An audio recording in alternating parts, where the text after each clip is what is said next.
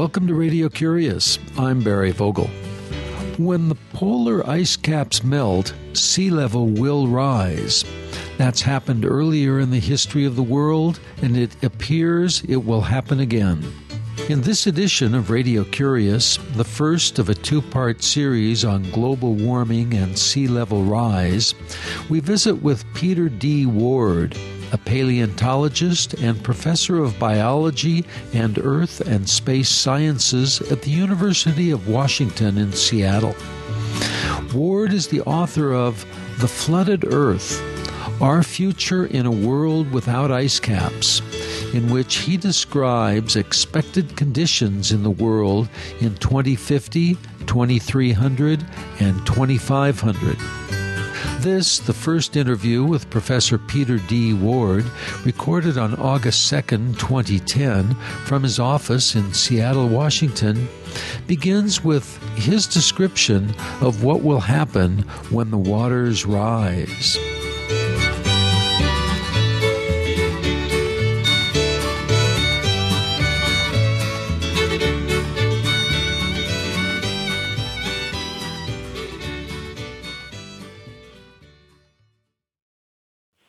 Aspects. And one aspect is that humans and their habitation, and especially their farms, are inundated or otherwise made either uninhabitable or, in the case of farmland, it is no longer productive.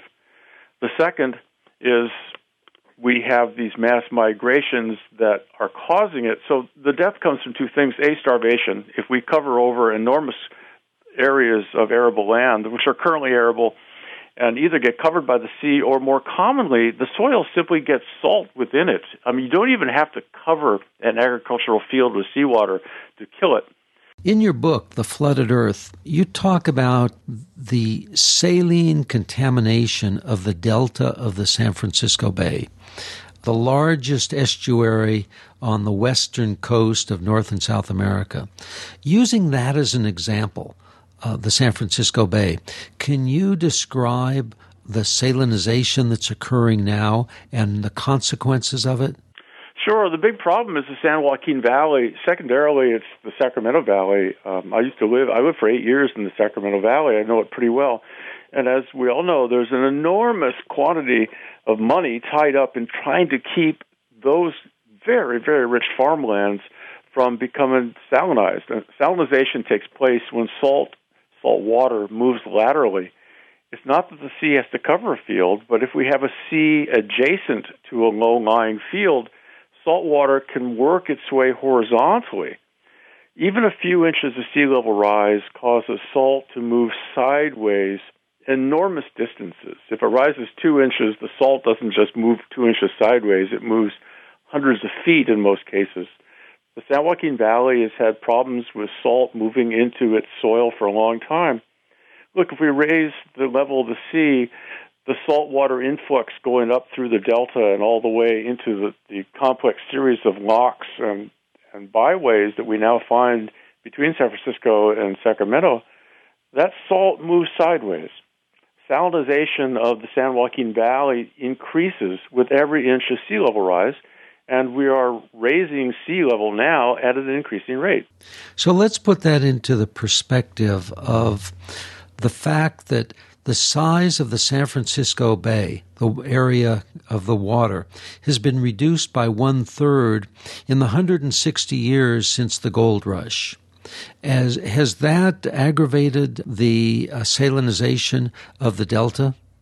Well, we certainly have a, a whole series of unnatural channels and levees and aspects of engineering unbelievably complex. If you look at the map of what the engineering entities, and these have been both county as well as state as well as federal, have done to tr- try to keep things at bay, it's, it's sort of mind numbing. But they built all this stuff without thinking about sea level rise. I mean, sea level rise was not part of the equation at all. It wasn't on anybody's plate when we built the complex series of water movement and, and stopping water movement, essentially, that is part of the Great Delta Complex. And the San Joaquin Valley is intimately tied to that. Sea level rise is something that we will have to spend a huge amount of money for to try to keep the San Joaquin Valley as productive as it is now. Well, then we need to talk about the cause of sea level rise and what we can do to retard it, if anything. The cause of sea level rise is quite simple. Um, we are heating the atmosphere. Warm air is hitting places that were usually quite colder, and the two places we have to worry most about right now are Greenland and Antarctica. Those are the ground zero for sea level rise. Again, it's not the floating sea ice. We hear over and over and over that the Northwest Passage will open in the Arctic, or that this summer the Arctic will be open far longer, which it will. But floating pack ice, as we call it, when it melts, it doesn't affect sea level at all. It's that ice sitting on the land surface right next to it. When you see these beautiful pictures of calving glaciers, for instance, in Glacier Bay, we see glaciers moving down and falling into the ocean. Every bit of that ice, when it hits the ocean, it melts. And when it melts, it causes sea level to rise a tiny little bit. Because the glacier is sitting on land. Yeah, that's correct. The glacier is sitting on land, and when you drop that ice in, up it goes. And you can do a simple experiment: take a glass of hot water, drop in an ice cube, splash. Well, up goes the level of your drink because what has happened is you've added all that new water from somewhere. It melts, up goes the level of the sea. And the areas of Greenland and Antarctica are melting because of the general temperature rise and the CO2 rise? The carbon dioxide in the atmosphere is going up. It is a greenhouse gas. It is like putting a blanket over it, causing the entire planet to warm up in its atmosphere. That is not surprisingly, causing ice that is currently sitting on huge areas of Greenland and then even way bigger areas of Antarctica to melt. And every drip of water coming off either of those two great ice sheets causes the sea to rise. We warm the planet, we melt ice. It's, it's pretty intuitive. We are heading towards a period of carbon dioxide levels. We're at 390 parts per million and going up about two parts per million per year now, we're heading towards areas we haven't seen for the last 40 million years. And soon we'll be in situations, levels of carbon dioxide and global temperature we haven't seen in 60 million years. We're heading to a time, to a level of carbon dioxide that does not allow ice sheets. It's too warm to have them on the planet. I'd like you to tell us how you know it's uh, 40 to 60 million years, but before we get to that, in this edition of Radio Curious, we're talking with Peter Ward, author of The Flooded Earth Our Future in a World Without Ice Caps. Peter, uh, how can you say that it's between 40 and 60 million years ago that the level of CO2 is what we are now approaching? Well, one of the aspects of the debate, and global warming, of course, remains a debate. How does one know what carbon dioxide levels were in the deep past, and how does one know, if you know a certain level, what was the Earth like at that time? So, what I bring to at least to this particular debate, my particular specialty is is understanding geology of deep time, and we have some really good chemical ways of modeling and getting very accurate, very accurate estimates of what ancient carbon dioxide levels were. And then, secondly, we simply use the fossil record and geological records to see what sort of animals and plants were present. For instance, right now we have coral reefs only in a really narrow zone around the world. You have to fly a long way to get to a coral reef. Not in the deep past. Sometimes in the past, we've had coral reefs almost all the way to the Arctic Circle.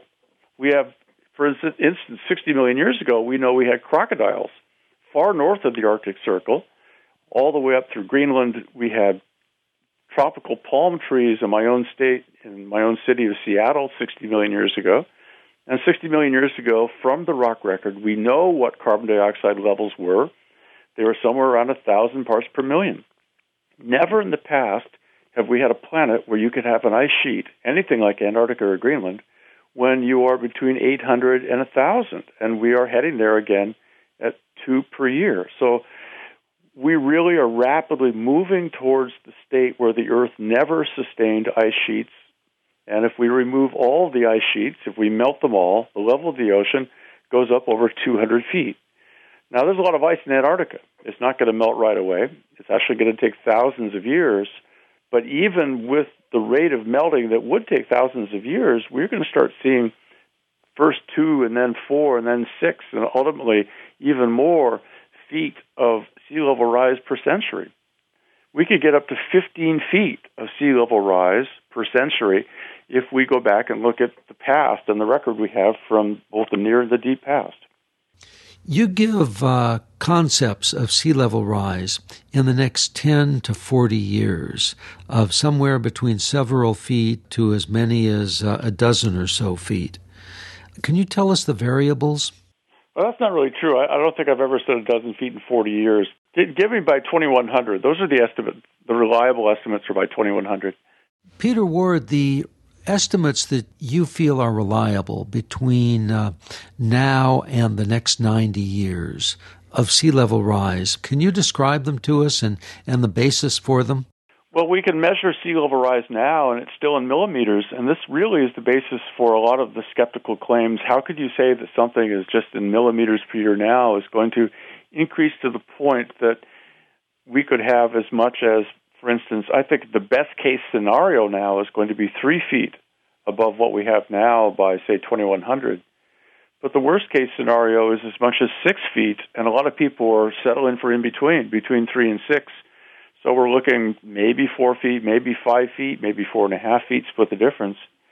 But those are based on really new and solid modeling. Every year, the mathematicians and the people who take into account the many, many variables that deal with this, it's not just the temperature or the rate at which we can see ice melting in Greenland and in Antarctica, but even the fact that the ocean is warming, and as it warms, things swell. Heat causes ocean to expand. There's what we call a thermal expansion. So we have to add thermal expansion to what we know about the rate of ice melting in Antarctica and in Greenland.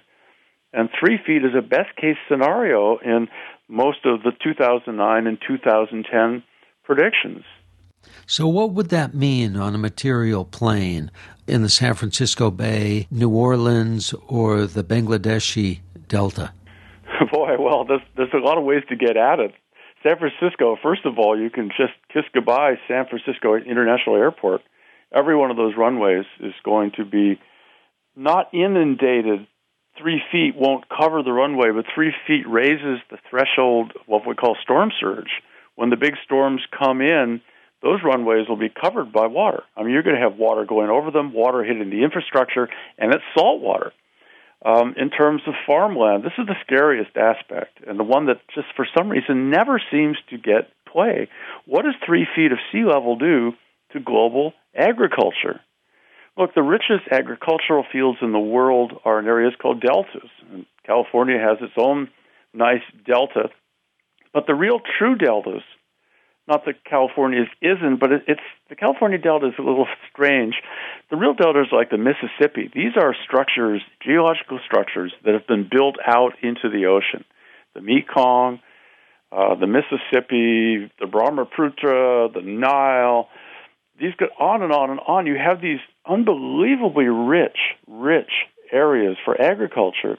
In Asia alone, the majority of rice is grown in low-lying, near sea level areas these deltas become just enormous food banks for the world.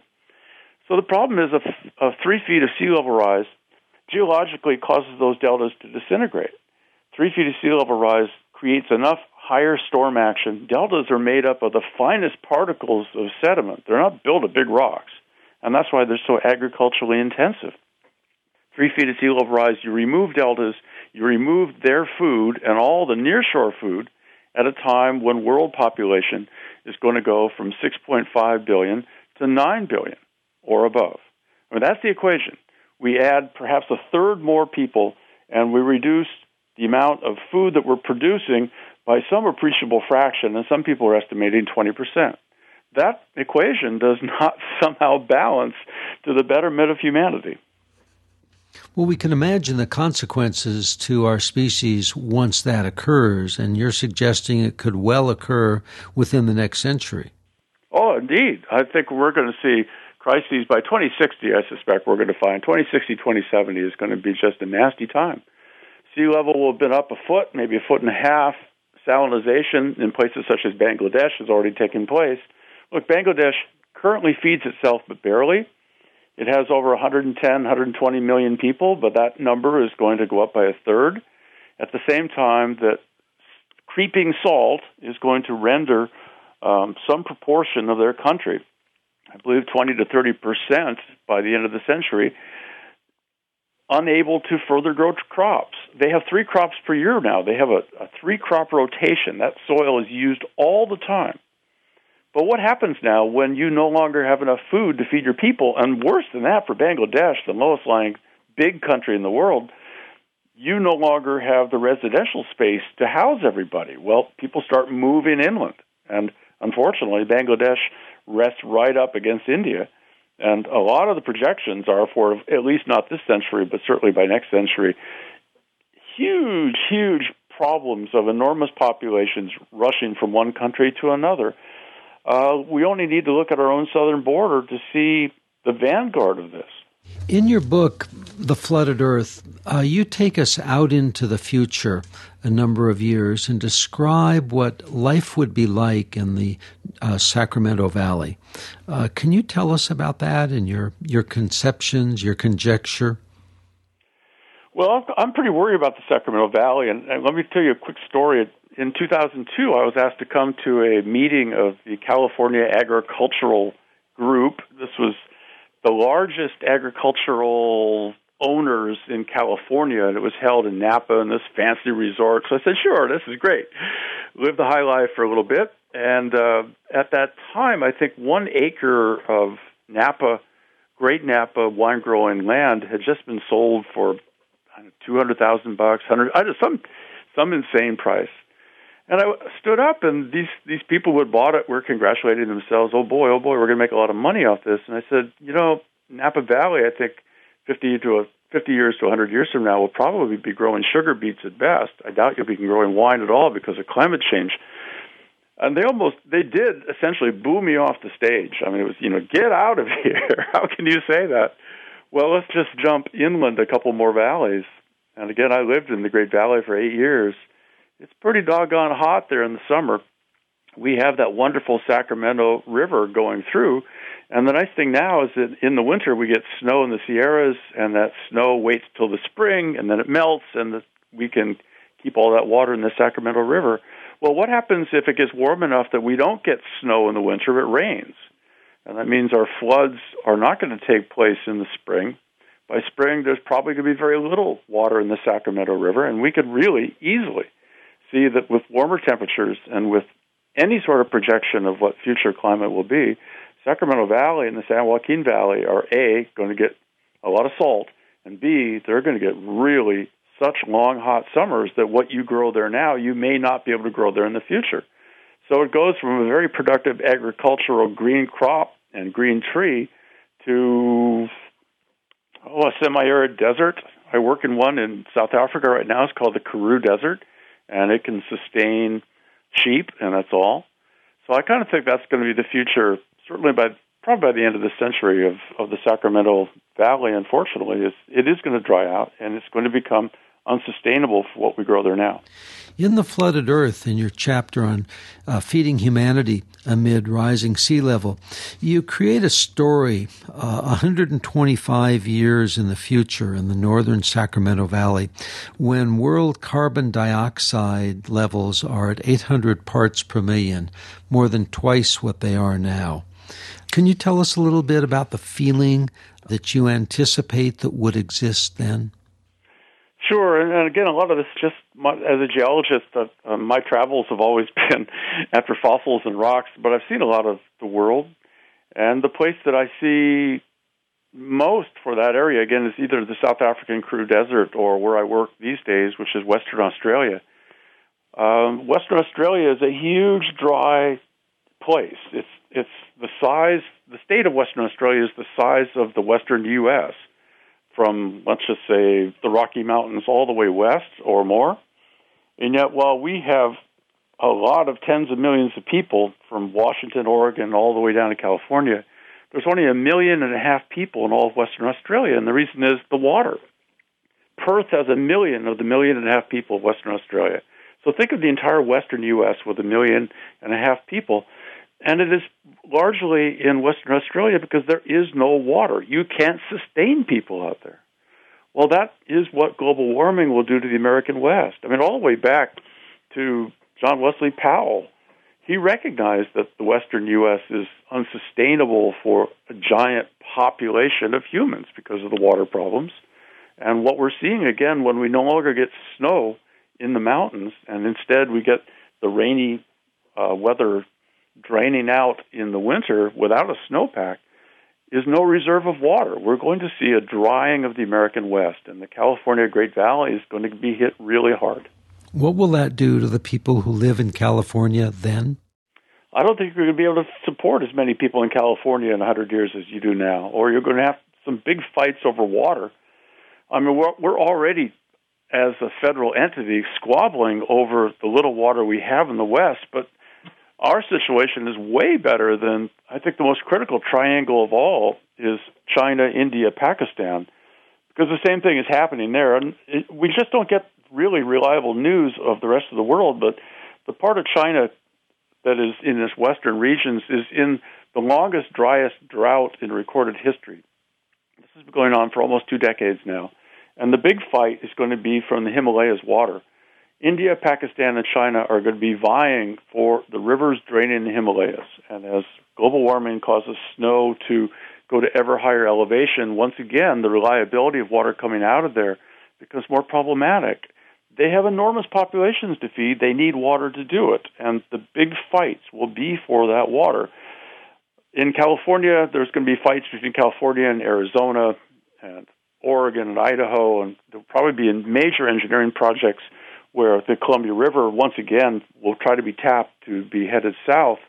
This is this idea has been going on for a long time, but in Australia they're already thinking about this. Southern Australia is in a huge drought. The northern tropics have a lot of water.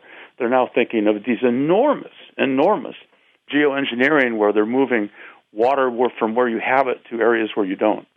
And your feeling about those enormous projects is what? Well, it's going to take to do an enormous project. You have to produce energy on a vast scale, and up goes more and more and more carbon dioxide. Um, the the big worry now is that China, as as recently as a couple of years ago, between one and a hundred and one and about seventy five Chinese owned a private car it's better in India. I don't know. Maybe that's not better. Maybe it's worse. Whereas in the U.S., we have uh, more cars than citizens in the U.S. I found out. That's interesting. But it's not so much. Everybody says auto auto exhaust is the big emission pollut, pollutant. It's not. It's it's not so much running the cars. It's building the cars. It takes huge amounts of energy to smelt steel, enormous amounts of energy to mine steel. It is the power plants, the power plants that are driving global warming. If we look at the U.S., how many of our power plants are coal? Well, it's just like the rest of the world. Coal is the cheapest energy on the planet. We're already seeing that as of this morning, when uh, I was just looking at it, seventy-five to eighty dollars per barrel for oil, and yet coal remains cheap because there are hundreds of years of coal reserves that we could get easily. So coal becomes in a marketplace economy the cheapest and the best way to to power your power plants to make the cars which the Chinese want as much as we do. That's the challenge. The challenge is too many people. Well, Peter Ward, author of The Flooded Earth Our Future in a World Without Ice Caps, I want to thank you for being with us on this part one of a two part series on global warming. And before we close, I'd like to ask you the usual questions, which are Can you tell us about an aha or eureka moment related to what we're talking about or some other aspect of your life? Well, it wasn't a eureka moment, but I've been twice to Antarctica, and once I lived in a tent two years ago. We were in very primitive conditions, six of us, for over a month in the very cold, and yet cold as it was, the permafrost on which we were camping over the time of our month there had been melting, anomalously melting. It was at a time when it should have been getting colder, and instead it was so warm that we ended up living in a swamp. So it was, it was a very miserable experience. And the moment came when I went to one of the Antarctic bases, and they had photographs of our area uh, and the other parts of the Antarctic Peninsula where we were, and they showed the retreat of the glaciers. And look, if the glaciers are retreating in Antarctica, well, what are they doing in the more temperate regions? We all hear about glacier retreat in Glacier National Park, but when I saw that Antarctica is melting so quickly, that was a very scary moment. And what would you like to do with the rest of your once precious life? Um, I've, I guess I'm going to be Chicken Little and run around with a sign. It's not the sky is falling; it's that the sky is rising. It's the CO2 that's rising, and we've got to stop it. And can you tell us of an interesting book that you would recommend? Al Gore's Inconvenient Truth still, I think, really sets the ground truth of what we have to do and why we have to do it. Call to arms. Well, Peter Ward, author of The Flooded Earth Our Future in a World Without Ice Caps, thank you very much for being with us on part one of our conversation about global warming. Thanks for having me. Peter D. Ward is a paleontologist and professor of biology and earth and space sciences at the University of Washington in Seattle. He's the author of The Flooded Earth Our Future in a World Without Ice Caps. The book that he recommends is An Inconvenient Truth by Al Gore.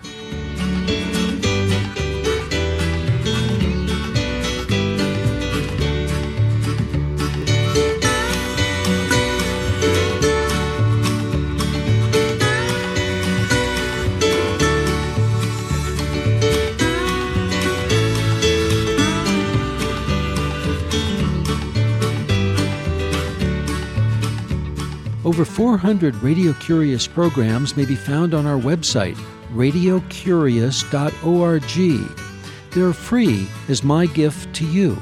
I hope you enjoy them.